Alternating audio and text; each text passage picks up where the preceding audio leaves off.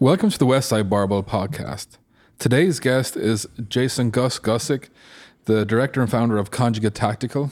And for those of you who don't know, Gus was part of the early crew here of putting together the equipment sales team, the seminar team, etc. Gus, pleasure to have you finally here in for a podcast. We'll see what happens. Um, we try to start these around the same way, and the beginning is how did you end up hearing about Westside? So this dates back to 09 for me. We used to have a CrossFit affiliate back then, and we're searching for a way to get stronger. The fitness side was working, everyone's getting healthy, but big weights were still glued to the floor. So um, just searching around the main site back then in, in the Googles, and we found Westside Barbell. Dug into that, found the website, started reading articles, got real confused. And that was when the CrossFit powerlifting seminars were still going here. So we came to one of the first, if not the first, one for the public, and that was that was it. Hooked from there. That was that was the end of the road and start of a new one. Who was there with you? Do you remember? So I came out alone. I was a rookie cop at the time, so I borrowed our car that we had. Um, I don't remember anyone in the audience. I, I, didn't, I didn't really meet anybody. Was, was it just Louis doing the seminars? or- Um, No, it was Louis. Uh, Laura was on the panel. Uh, AJ, Shane was up there. Chris Mason, Justin Tooley. Um, there was a few more assisting, but that was your main speakers back then. Yeah. Um, so from there, how did you enter the the ecosystem of HQ? So I basically just never left. so I came home after that seminar with a stack of books and a whole crap load of questions and would come back out every couple of weeks. It seems like at least once a month just to train. I mean, uh, taking garbages out, whatever really needed to be done, just to be a fly on the wall and pick things up. Um, and then when we started getting a grasp on, or at least what I hope was a grasp back then, on the methods and applications, we started using them in our gym uh, in the world of MMA back then. This is 09 to 2012, roughly, running that same process of traveling here, training, running out of the gym. And we were using them for MMA with uh, Eddie. And back then, as the, the frontier for strength conditioning and MMA. And we, we'd figured out something because this Yeah. was on the, the way to the title fight and whatnot. And really from there it was it just kind of that right place at the right time scenario. And dana white back in the day used to do the behind the scenes videos with his iphone and we're just leaving the sauna. And eddie was in a hoodie it wasn't a sponsorship or anything just cool everyone's got a freaking Westside hoodie. Like always you're not a weight room bro i'm sorry that's just standard issue at this point. But we're leaving the sauna and the video went posted on Facebook and you guys found it and shared it and we're like who the I'm assuming I didn't know you're Irish at the time but who the fook is this guy? Because you know there was really no one doing it outside of the gym down here. And I'd messaged Chris Mason and was like hey man this is everything we were talking about. Like you know we're doing this at a pretty high level and I think we know what we're doing. And he's like oh you you need to go ahead and call the office immediately. And so that was when we got you know kind of summoned Goodfellas style that day to come out and train and we were about 20 minutes late so and then that's that was kind of the catalyst for wherever the hell it's gone for the last 10 years now but that was around 2012 if i remember correctly And I remember that first interaction we had. Uh, you had a pretty good story from that first seminar about you eyeing up books. yeah If you could just share that, I thought like that was like okay, this guy he gets it. so that, that i mean it's a fun story but in hindsight it's just i'm kind of dumb so i remember we were wrapping the seminar up and and i'd not gotten into it i mean it's not grown men fighting each other but Yeah. there was some discontent in the audience with me and some other people because it was I mean, to make a short answer long, but there, there was too much arguing instead of note taking. And I got a little pissed off and wandered off to the side. And that was when Lou and Chris grabbed me. They're like, dude, what's up? And I was like, man, I'm here to learn. Like, I don't want to argue semantics. Like, you guys are real strong. I'm not. Like, let's figure this out. So they, they, you know, gave me some some special attention and it's a lot of learn, a lot of lessons learned. And that was kind of the the segue from me and the audience to the guy sitting in a chair by himself. And they started setting the table up. And Westside, the business was way different back then than it is now. And Doris had the table set up, and it was just a like a four by four folding table with some shirts. I think the the yellow one, which was not our best seller, I don't think, but a bunch of T-shirts, and there was like three books. There was the Book of Methods, the Science and Practice of Strength Training, and I want to say Explosive Jumping Ability by Zatsiorsky. And I only saw three books. And in hindsight, there was probably a lot of copies, but I saw three. and was like, "Those are those are my effing books." so we broke. The seminar was done, and everyone's making their way to the table, and I'm bullshit. Like I'm getting. Yeah. So I got my three books, thinking it was going to be a slugfest to get them, and no one no one cared. They went for T-shirts and pictures, and I didn't know Lou hated pictures at the time. Yeah. But I just wanted those books. You yeah. know? So I beeline for the book. So I like to think that that was you know hopefully kind of like the I didn't make an impression, but it, it, planted a seed somewhere. Yeah. And then during some of those visits coming back from 09 to 2012, uh, we'd come back and Lou's like, hey, you were at the seminar. I'm like, yeah. And he's like, you bought the books. I'm like, I did. And he's like, good. M- more people need to read books. And then, you know, all right, get in there, lift weights. and it just kind of, you know, those kind of stories just repeated over and over and over again. But the power of reading, the power of books. So when you were um, when we were selling equipment before our deal with Rogue, you had two roles. Like you had well multiple, but there was Jason, the our guy selling equipment and educating, and we always led with education. Mm-hmm. Then the sale, if it happened, great. If not, yeah. they got an education. But then there was Jason, the coach. How was that to balance going through here? honestly, I, don't think we would have had our early success. You know, that's a dangerous term, but I don't think we would have had our level of success with equipment if it was not backed with with coaching or education, either from a, as a small business owner running my gym, and even you know through all, all the dialogues of equipment sales is there's the human performance aspect to everything, and then the business owner aspect of you know we, we just spent three G's on a machine or whatever it was, but you better get that back. Yeah. you know, you know, big deadlifts are great, but we, so we were able to guide a lot of people more on decision making than just forcing a machine down their throat. And I remember getting not my ass chewed, but we had some sidebars about like sometimes we told people not to buy stuff, yeah. and we had to you know kind of compass check like morally that's the right thing to do, even though the book tells you sell, sell, sell, you know all that. We're like no that that guy doesn't need a 12th reverse hyper. Yeah. Like he needs an inverse curl. So being able to educate people on the performance side and then share some experiential elements of having these pieces in my location or this location or being able to pair, you know, we, we set up, I don't know how many phone calls of, you know, so and so has an inverse curl. You're yeah. an hour and a half from him go down there and try it. He's waiting for you, and he'll answer questions about what it did for his business, all that kind of stuff. So I don't think that we would have moved the volume of equipment over those years that mm-hmm. we did if it wasn't piggybacked off of teaching people about the equipment. So it was almost getting one for yourself as an afterthought. Like, yeah. Because I mean, we'd also have hour long conversations on teaching people how to use the machines that they'd lead with, I'm not buying one. I'm just at so and so gym and I don't know how to use this. I'm like, all right, well, get a coffee. Yeah. we'll talk to you here for as long as it takes. So, education was a huge part of that for sure. And um, because I don't, don't, want to get stuck in the weeds because we could talk about equipment, equipment sales, customers. It's been a long, a long It's been a long ten years. but um, from that, we transitioned into to where Louis wanted us to go out and do some seminars, mm-hmm.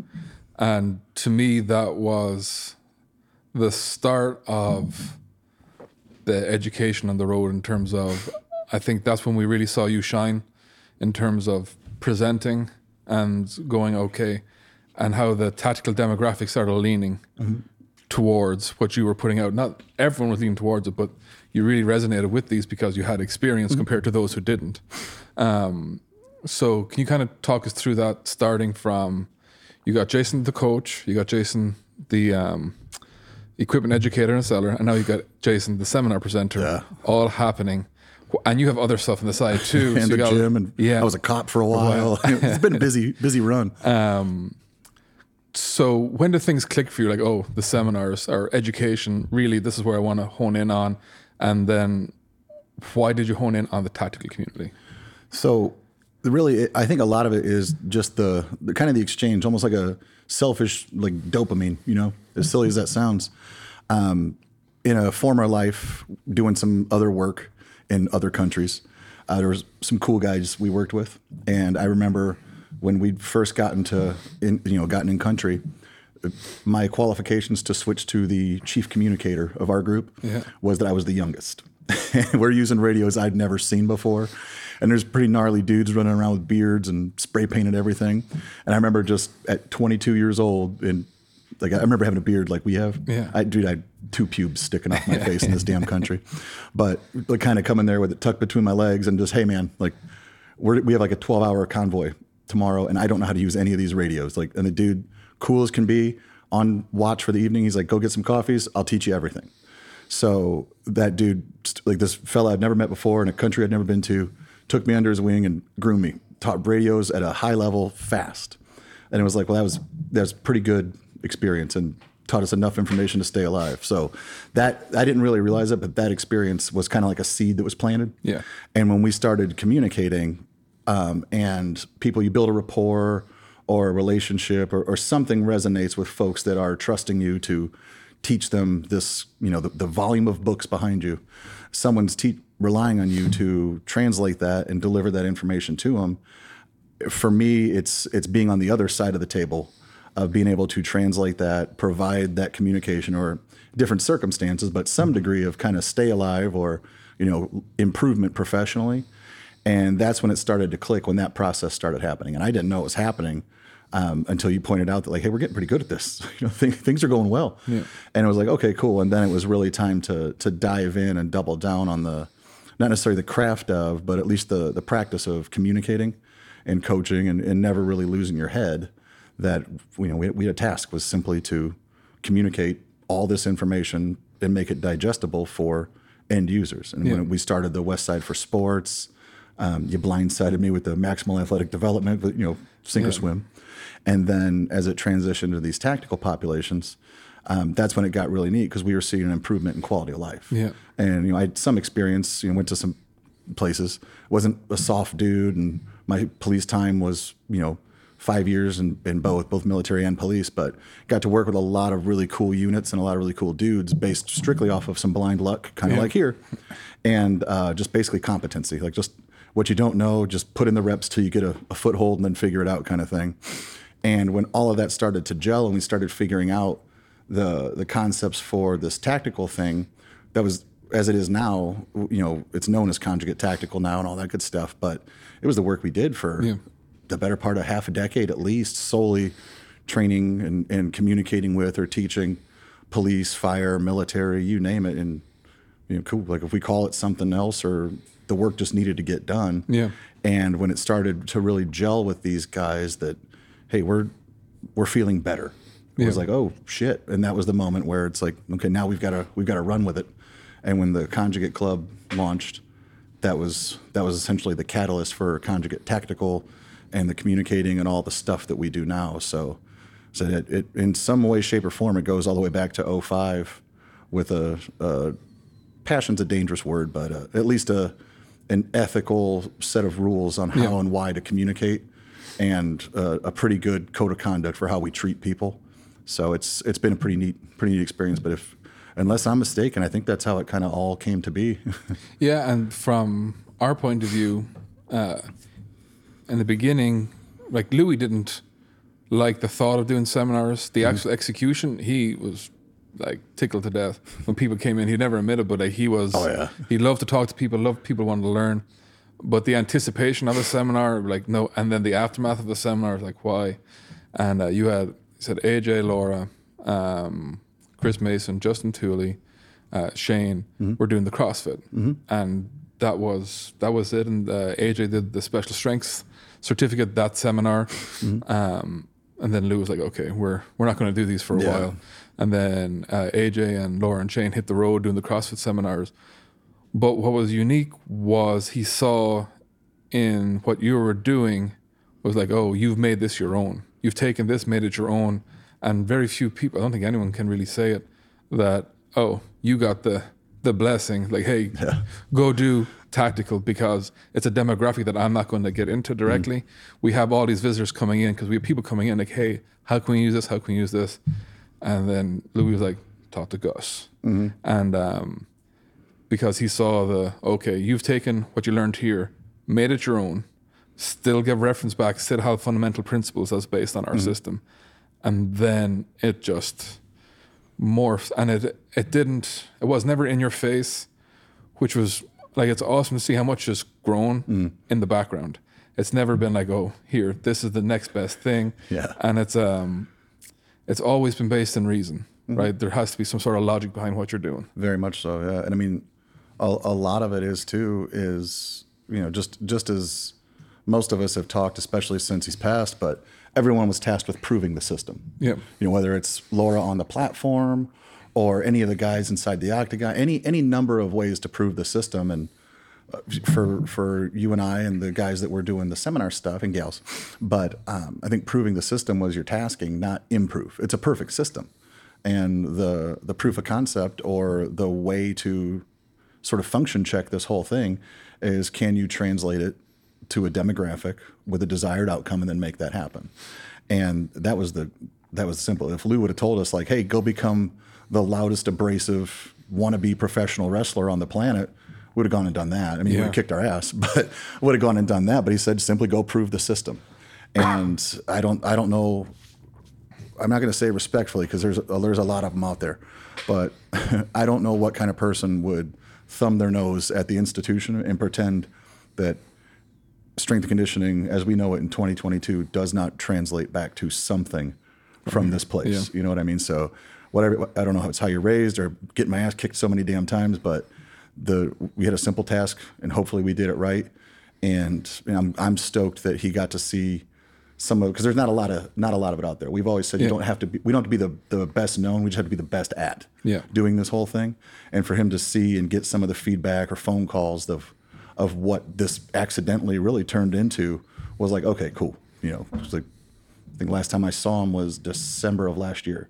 And he was tickled to death with what we were doing. He wouldn't admit it, you know, he'd still Yeah. call you an asshole and everything, but it, it was really a, a neat thing. And we're still working, don't get me wrong, but um, as it is now, it's it's pretty cool of what's kind of come to be. Well, the drop-ins, right? That's what used to be hilarious. Just like this, this guy from this place just dropped in, and you're like, oh yeah, and then he was like, they said that uh, Gus sent him. I'm like, wh- wh- why does Gus know these people? And he'd be just so perplexed of why these random military guys would just drop in, drop out. Um, Yeah, there's Yeah. the there's the one. we we both know who it is. A, Yeah. a gentleman, we'll just call him C. thank, thank God he was in the parking lot the day we were in here I working on that. something. yeah, yeah, and uh, I knew his love for short shorts and your love for short Oh, shorts. yeah. It was a match made in heaven right yeah. there. So in, in some way, shape, or form, this whole damn thing is your based fault. on silkies. yeah. Um, so getting into that and knowing the different demographics, uh, is there a big difference the way you approach the tactical sector? And forgive me if the nomenclature is wrong, but like I mean, there's a lot. Tactical means a lot of things, and It it's, a, really it's, it's a does. Mm-hmm. buzzword. But when you work with athletes, Mm-hmm. and just say you work with someone in law enforcement, then you work with someone in the military, is it does it differ on a major level and a minor level? How does it all work? I, I would say it's it's more the subtleties of. So uh, John Quint, he kind of he introduced that concept of capacity over demand. So that's the the underlying theme really, and all that we've done is step one before we start doing burpees and push presses and sprints and all whatever you want to call the actual stimulus. Um, before we start doing that, we simply identify the capacity or the desired outcome. And with the actual execution of training, it may vary, but the overlying theme is is capacity over demand. So if we're working with a cop, depending on where he or she's at in their career, if we're getting you ready for something administrative like the police academy, well, we don't need to worry too much about road stuff. Right now, we have to get you through the academy. If the PT requirements or the physical training requirements at the academy are laughable, well, cool. We- We'll just train you on top of that. But if that academy class or that two mile run or 50 push ups, whatever it is, is kicking your butt, well, we got to get you ready for that, which in severity is no different than 13 years of, of training MMA dudes, Yeah. you know, and from the highest level down to the beginner. It's like, well, that's pretty cool. And when I say training, the strength side, not the skill side. Yeah. Um, so really, it kind of transcends all of that. And then really, if if we can give away some of the cheat codes, because really that's that's what we're doing with tactical now, is basically giving it away. Like, there's no more there's no more hours in the day that we can work. Yeah. Ultimately, you know, so it's time to bring other people into it. But if we give it away, um, looking at the whole thing is is take notes still like and one i'm just not tough enough to have accomplished the soft stuff back in the day but working with the dudes and keeping a notepad and still learning from these guys and, and maintaining that understanding of capacity over demand you can really transcend as long as you keep your morals about you you can really transcend any of these demographics or these populations um, and really learn what these folks need. And more often than not, where we again terrible at marketing, but for us, intensity is usually not the answer. Yeah. Most of our folks are so stubborn that they're going to, and I say that respectfully, but they're so stubborn, they're going to knuckle down and get done what you ask them to get done. And a lot of times it's building that trust and rapport to convince them to save them from themselves, Mm-hmm. you know, because uh, these are some, these are some pretty good, tough guys and gals. And if you tell them a hundred of these or 50 of these, they're going to get them. But if 30 was the right call, they need to trust you as the coach to make sure that they stop at the right time and you're not screwing them around and that kind of stuff. So it's a lot of a lot of interesting stuff that goes into all this. when you get the call to go work with a particular demographic, Mm-hmm. do you go with uh, you have a foundation that you're going to work with, and then you listen, and then you uh, cater your educational knowledge to what they need, Mm-hmm. or do you go in like here is the system, this is it, take it or leave it? So to take a simple answer and, and make it more complicated because that's kind of my mo. really, we we're we're not catering to everyone. I, as Lou said, it's a way. Even when I met him first time, a way, not the way. That stuck with me for 13 years now. And when we roll into these things, we can we can deliver our services. So like when we do the coaches course or our workshops, those are set and repeatable and designed to, you know, bring others into that fold. When we do our private work where this whole thing started, we have the foundation. So that foundation and the, these fundamental principles are not going to change. So that's the base of your pyramid. And then when we kind of shift left or right into a group or a unit or a team, whatever it is we're working with, we'll either have some some screening calls or some some sessions where I'm learning of what's needed. And then with some of our extended network, if, if it's something that we can't handle, mm-hmm. we have someone that can. So some of this stuff, getting guys ready for this or that unit and whatnot, if we can't handle it, we've got a guy that can. So really, if we use the 80 20 rule, maybe closer to 60 40, 70 30, we, we can do almost anything that comes across our plate. And if we can't, we- we've, we've told people no, like we're not your right fit, especially like if people want, you know, like a, I, I just call it an experiential thing. They just want us to come out and, and haze their SWAT team or something for the Yeah. novelty. Like, but that's not who we are, man. I can't do that. But if you want us to come out and talk about using the the methods and the system for this particular job or or this population or subpopulation even, we can do that quite well. And a lot of it is is grabbing those subtleties for a private job or private work Yeah. um, grabbing those subtleties and being able to adapt. And I think that that's where putting in the reps and watching that initial panel of of instructors be able to field almost any and all questions, having that that deep understanding of the the foundation and the roots of all of this stuff, dating back to the Dynamo Club and all of it, being able to understand that at a level that you can cut, paste, and shift that data into the right set of ears. Another interesting uh, observation watching how you work compared to others is that it's usually never a one time deal. In that whoever you work with, you tend to, I always say, you're the king of smoozing because you're very good. You're very good at making uh, uh, communication with people whether they want to or not. Um, but that has a value in it that is you can have the best education system in the world, you can have the best training in the world, but if you can't communicate it and you can't um, assimilate people into the culture for the buy-in, and that's a big thing I think is lost. I think a lot of people go out there and goes, "Look at me, I am the best. This is the best." But you completely disarm the whole situation, whether it's through humor, self-deprecation, whatever it is. But everyone keeps going, uh, coming back, and uh, I wonder if you could kind of touch on that to kind of your art towards uh, coaching and relationships. Yeah. So to preface it, not not all of them come back. Even even from our own little tribe we've built, there's some of them out there headhunting me. They we pissed somebody off somewhere, I'm certain, and most likely they're probably in my phone book. But um, when it comes to a lot of it, is really like, man, if you look left. And thank God I got the right direction because I know we're on camera. But if you look left, you might be the man. But if you look over here, you're the, the rookie or the beginner at something. And I think that's the individual decision. If you want to stay over here and be the man in a room full of, of whatever you want to call it, you know, people you you've outclassed in, in Yeah. some capacity. Like, you know, if if you're the best boxer at a practice, you probably need to go to a new practice and become the worst.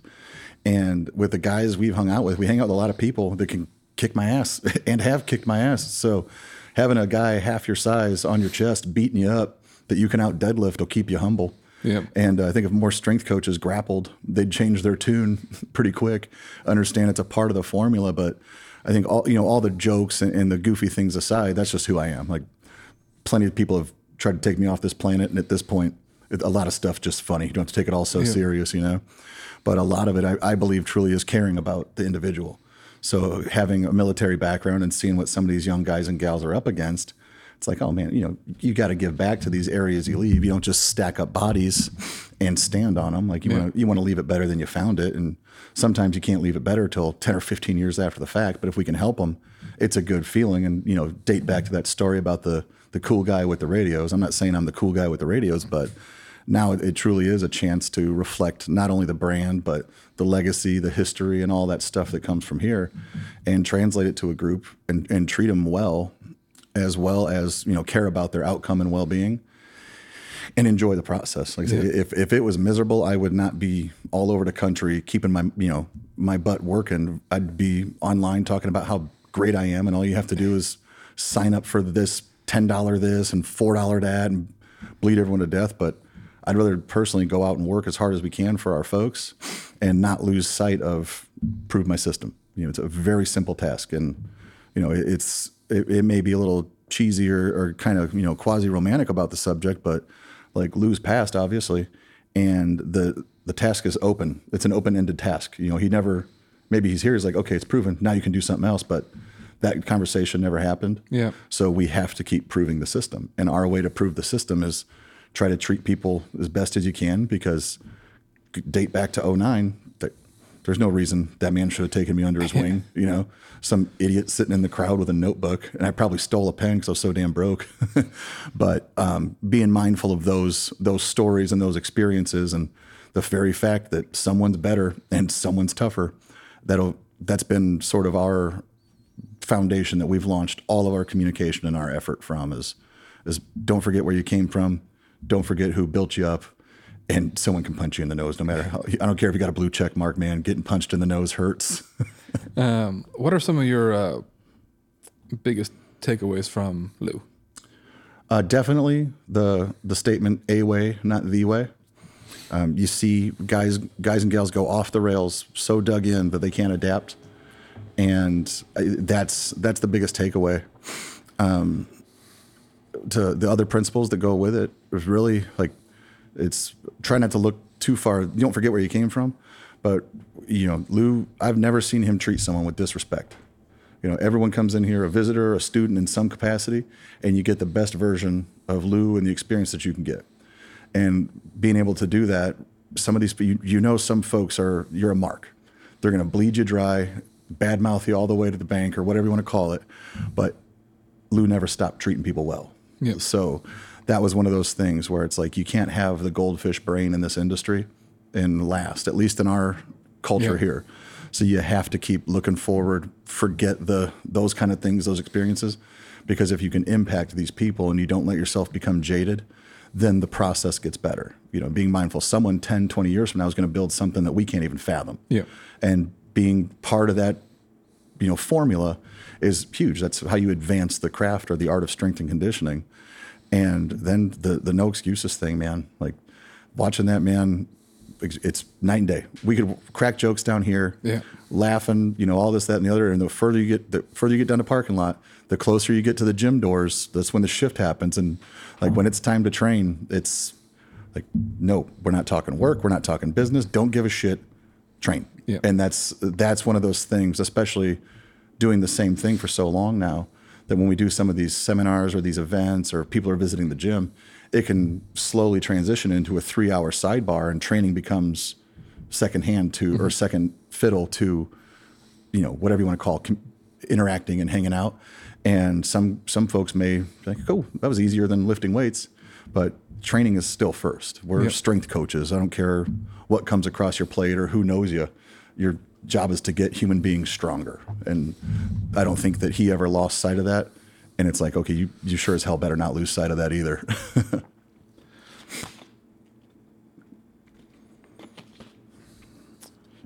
What are some of your um, most memorable visits? Uh, Because you made like there was a period in time where you're coming down nearly every week or every second week for years. yeah. Um, one, the the army fella we met in the parking lot, Oh, yeah. C, and so that one's huge for Obvious reasons. For, uh, obvious yeah. reasons, you know, internal reasons. Um, though uh, the first, you can't you can't undo the first experience here, from getting into town. Barely had enough to stay at the Econo Lodge for two nights. No idea what Industry Drive was because the GPS back then just took you down Valley View. So finding the gym, going in there, and just having that like, oh shit, like this is this is it. Yeah. Then I mean, the you kicked me out of the gym one time for some. I remember a younger kid was on the ATP, and he was not having a great time. And I went to you know spot him and get him out of there, and I was promptly reminded where I'm at, that this man is here to train. Like you need to go walk around the parking lot, think about where you're at, and I'll figure out if you can come back in the gym. it's like, okay, I screwed that one up. That's my bad.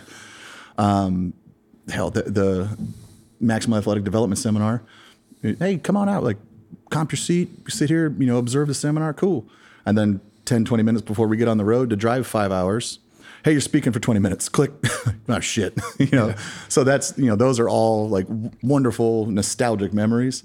But still, even even coming out here now, like I can't remember every visit because there's been so many. But there's not a time I don't come out here and get better at something. So each time you come out here and and you know kind of breathe it in and all that stuff, you you take something away, even if it's watching people come here for their first time and stuff like that. I, I would have to honestly say, like during the Arnold open houses and stuff like that, being able to be the the what do you want to call it? Not the vessel, but the the lifeline for someone to have their first experience here, Yeah. or the fellow who's been saving to drive out here and could finally get out here, to be able to represent that every single time has been all those memories, regardless of the date or the event. But just being part of that process for so many years has been like that's that's the one thing we can hang our hat on is like we whatever came across our plate. If it was Jason from Westside, we hopefully delivered it. Yeah. And every time that we did, it was like, dude, this like what a fucking awesome story. You know, this has just been a hell of a hell of a ten year run. to segue back into training, Mm. if you have someone out there who is um in the military, Mm-hmm. what are some of the tips that you can give them? Hey, if if you could focus on these three things to help you keep in a particular level of shape, what would it be? hamstrings, just all everything hamstring. Train your hamstrings for knee health, human performance, and anything you come across your plate before you slip. Because when you're 19, 20 and bulletproof and have cartilage, it's all great. And everyone swears that Father Time's not going to catch up to them, that they're the exception. So all that preventative maintenance stuff, and there's a lot of folks doing amazing stuff like under John's world, you know. But to train the hamstrings, glutes, and low back, if, if not for human performance and squatting a truck and all that, strictly for preventative maintenance, that would be where I would start. And then in the process of being mindful of, if I could do it again, the, the PFT standards, it's the simplest formula on the planet. Just exist above those standards and you'll have way better scores. Yeah. You're, back then it was 20 pull-ups for the Marines, and it was like, holy shit, 20 pull-ups. And then as soon as you get out of the Marines and your life isn't 20 pull-ups, it's like 20 pull-ups was never that big of a deal. God damn it. Yeah. you know. So I would say to really run run north of what's required of you and build up the posterior chain. As generic as that sounds, like when you hit, cross that 30s into mid 30s, late 30s, um, all that damage I think comes to the surface. And if you could put a pair of ass cheeks and hamstrings on these young guys out there, I think it's going to carry them further when they hit our age Yeah. than what we have. Because I'd I'd never heard of posterior chain when I was 19, but I had plenty of time going uphill, bent over with a backpack. Do you uh, do you notice a change in how you structure workouts based on age? Yeah. Yep. So usually, and, it, and it's not a catch-all rule. Yep. But if we have to make some sort of professional stereotype, the younger and more full of enthusiasm someone has, typically, the more they want as far as exercise variety goes, and the less they need. So they need a lot of a little more than a little of a lot. So getting away from the the circuits and the sprints and the medleys and all that kind of stuff. Usually those folks need a lot of dense repetitive work to not necessarily undo damage but prevent future issues from occurring. Mm-hmm. And we get we get our ethically get our hooks in them young and try and keep them on what we hope is the right path. They tend to feel better two or three years down the road, or their run times increase in a good way. You know, they speed up. Um, so that's where we go into the young ones. As far as the older populations, or where we've really kind of landed our message is that aging tactical athlete. As you get through your first phase of, of mm-hmm. career, you know, is to not necessarily disarm because again these are these are pretty gnarly dudes and gals we work with, but kind of disarm or at least segue in the communication that where we don't want to smash you, destroy your back or anything like that, is to trust and use these methods to build you up. So usually putting in work that most folks would not see coming from you know Westside Barbell of low intensity, ultra high volume stuff to strengthen the low back, yeah. to traction via the reverse hyper, or again, save you from yourself. Because some of those folks will also want to stay as hard nosed as they were when they were 21. And it's like, well, you're again, you might be your own worst enemy in that case. So that's where building that rapport and long term relationship with a lot of our folks has helped us see them into different phases of career and whatnot. So we kind of ramp up the right work yep. for the older or you know the aging tactical athlete and try to get our hooks in and save our younger guys from themselves because some of them are crazy. I remember one of the Navy dudes we work with, I was putting his workout together and it was supposed to be like three sets of like 50 or something like that for like seated uh, leg curls. I think it was three by 50. It was supposed to be low intensity, like a finisher. And I actually hit two zeros. So this hard bastard did three sets of 500 and then proceeded to send me a message about how smoked his hamstrings were. I'm like, God, I'm that's my bad. But I mean, that's the thing. Like that, yeah. that's entirely extreme ownership. My bad. yeah. But these people are are so hard nosed in such a great way that you're like, oh shit! Like you just did 1500 leg curls, like, and without even batting an eye. So yeah. that's where the hesitancy and, and more intensity is not always the answer um, that's that's our big split. Really, is ethically try to trick our folks into doing what they need to do. when you um, when you initially meet a group or a demographic, is there a stereotypical pushback? Be, like before they hear what you have to say and like get into the culture, into the system. Mm-hmm. Is there an initial standoff? Are these people already bought in before you get there? There's some. So I mean, a lot of it depends on the context. A lot of our private work if so we're we're not very well known, but we work a lot. Um, so the word of mouth has helped us disarm, for lack of a better term. Yeah. You know, it has helped us be received in some of these groups a little bit more than we were three to five years ago, and that we've got a lot of trust. Yeah. That it's not just me; we've got other folks on the team too, but we've got a lot of trust with a lot of pretty reputable people. So a lot of that big picture, you know, winning over to prison yard kind of thing has has subdued or subsided. Pardon me and you'll I mean you'll always have the antagonist or someone who just doesn't trust you, but that's the challenge of like, yeah. you know, this is a, a proven system, and our application tends to help most people. It's like we're going to get this fella to do what we want him to do for his own well being, and you can call it whatever you want. I don't care if conjugate tactical trade changed his life or he repackages it into his own thing for whatever reason. As long as he's performing better, yeah, that's the ultimate goal as a coach. So a lot of that has really started to subside. And then when we go into back into the public space, you've always got one or two that will fight you on everything, and that's yeah. fine. You know, you should you should punch as many holes in this thing as Lou always said. Like, you got a better way to train, I'll do it, but you don't. Yeah. you know, so we we get some of it, but I would say over the years and and through refinement of our ability to communicate, and also the learning more you know, the, there's if we just look at SWAT teams where we do a lot of our police work, um, the the tasking of even a full time team down to a part time team in a rural county versus a big city, the more we learn and the more reps we get to put in, the better the message gets and the better the service becomes. And a lot of it has died down because we do have where we work we do have a decent reputation or we wouldn't be going through the doors we go through. Yeah. And I, I, think that that takes time. So hopefully the the trust has been built in our in our tribe in our community to the point where we're not walking into a room full of dead eyes wanting to hate your guts. Yeah. Because we, we went through that phase. when um, you're working with a group Mm-hmm. or working with an individual, um, are you looking at the short term basis or are you looking at, hey, this is uh, based on longevity? This is while you're active, this is what you're doing. And hey, when you're finished, you have a life too. Are you hmm. looking at the broad spectrum of things or are you looking at, hey, we're going to get you through this phase? So for me, if the the few individuals that I do work with, it's a little bit of both. For large, you know, broad stroke group training, Yep. it's definitely both, and that that's just having an understanding of these professions. So we have an immediate goal. Like we have to improve your strength and conditioning right now because your job requires it.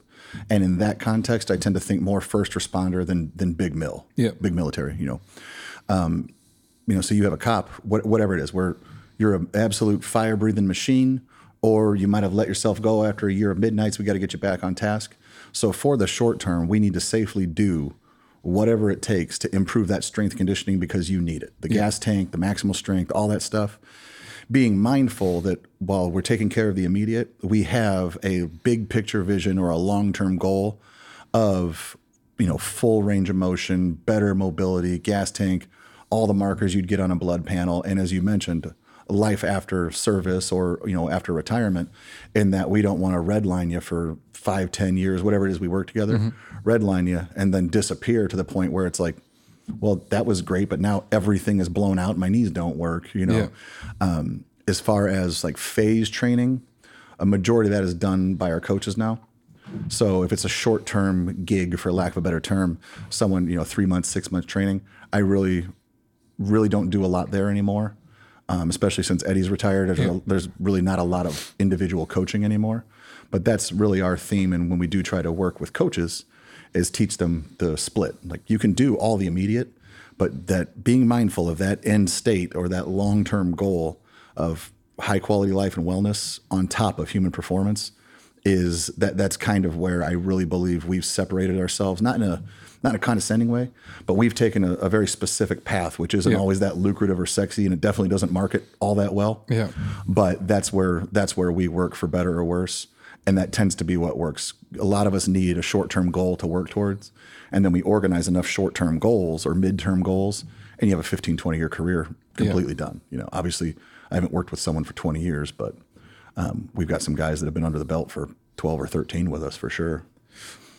So to go through or to recap, you came here at a seminar, you got introduced to Louie, then you kept in touch.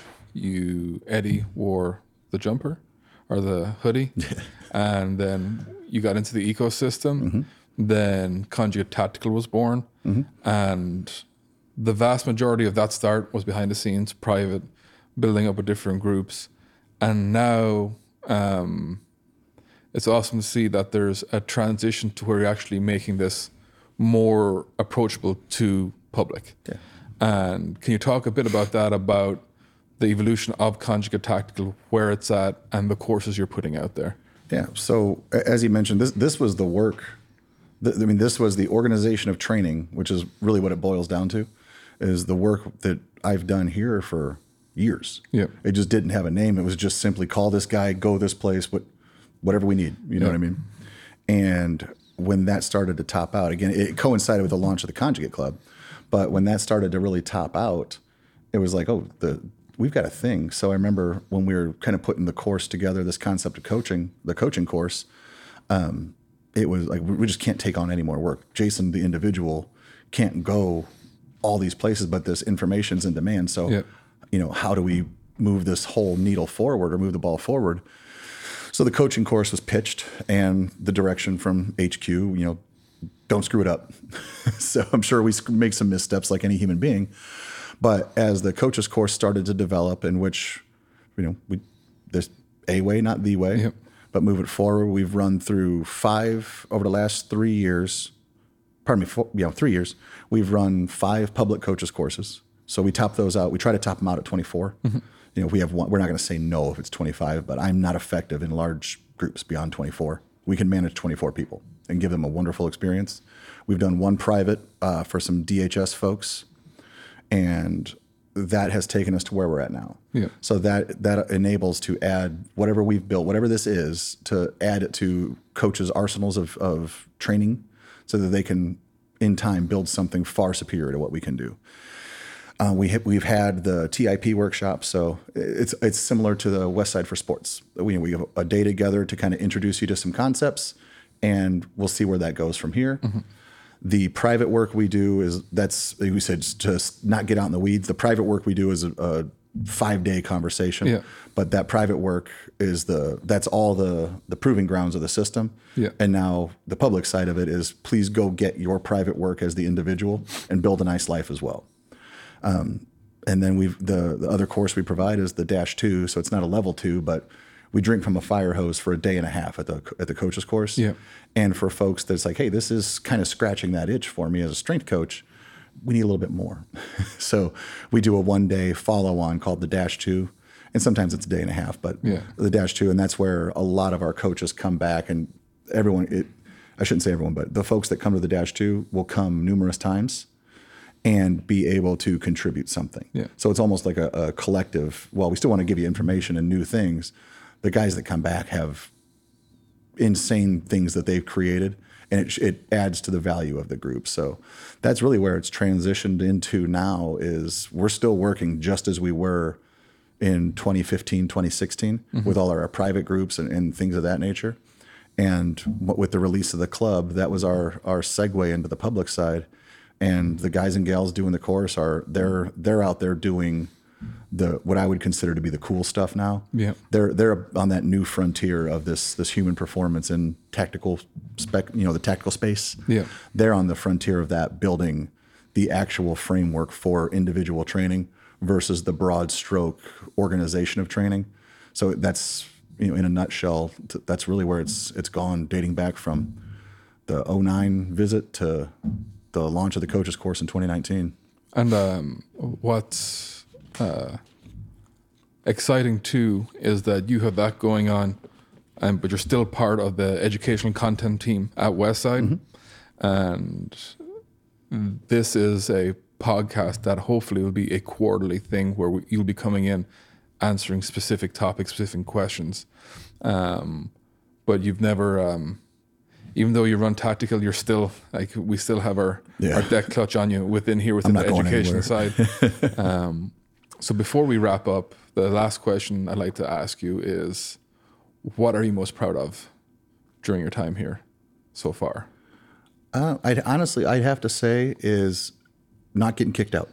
It, as, sim- as simple as that sounds from the outside looking in, um, I, we've seen, I think, the best and worst examples of what this place can do to a human being's personality, and to c- just over ten years plus, you know, three years of visits, just knuckle down and work. Whether it's taking the trash out during the Arnold weekend, helping people fold shirts, train, host, visit, coach, whatever needs to be done, we've just always done it. So the, the thing I can honestly say, aside from you know all the little individual this, that's, and the other, is to just have made it this long and not really lost focus of where we came from and what your task is is to represent the company, treat people well, and prove the system. So if it's going to all get put into one thing, that's what I would say is just simply not getting kicked out. And hopefully the reason is not the dumbest person and we haven't forgotten who we are or who I am, you know. Gus, I appreciate it.